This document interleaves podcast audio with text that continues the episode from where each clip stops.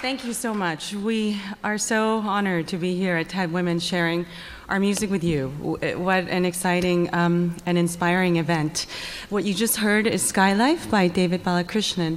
We want to play you one um, more selection uh, it's by Astor Piazzolla, an Argentinian composer, and you know we talk about different ideas. He had this idea that he thought music should be from the heart. This was in the middle of the 20th century when music from the heart, beautiful music, wasn't the most popular thing in classical music world. It was more atonal and 12 tone, and he insisted on beautiful music. So this is Oblivion by Astor Piazzolla. Thank you.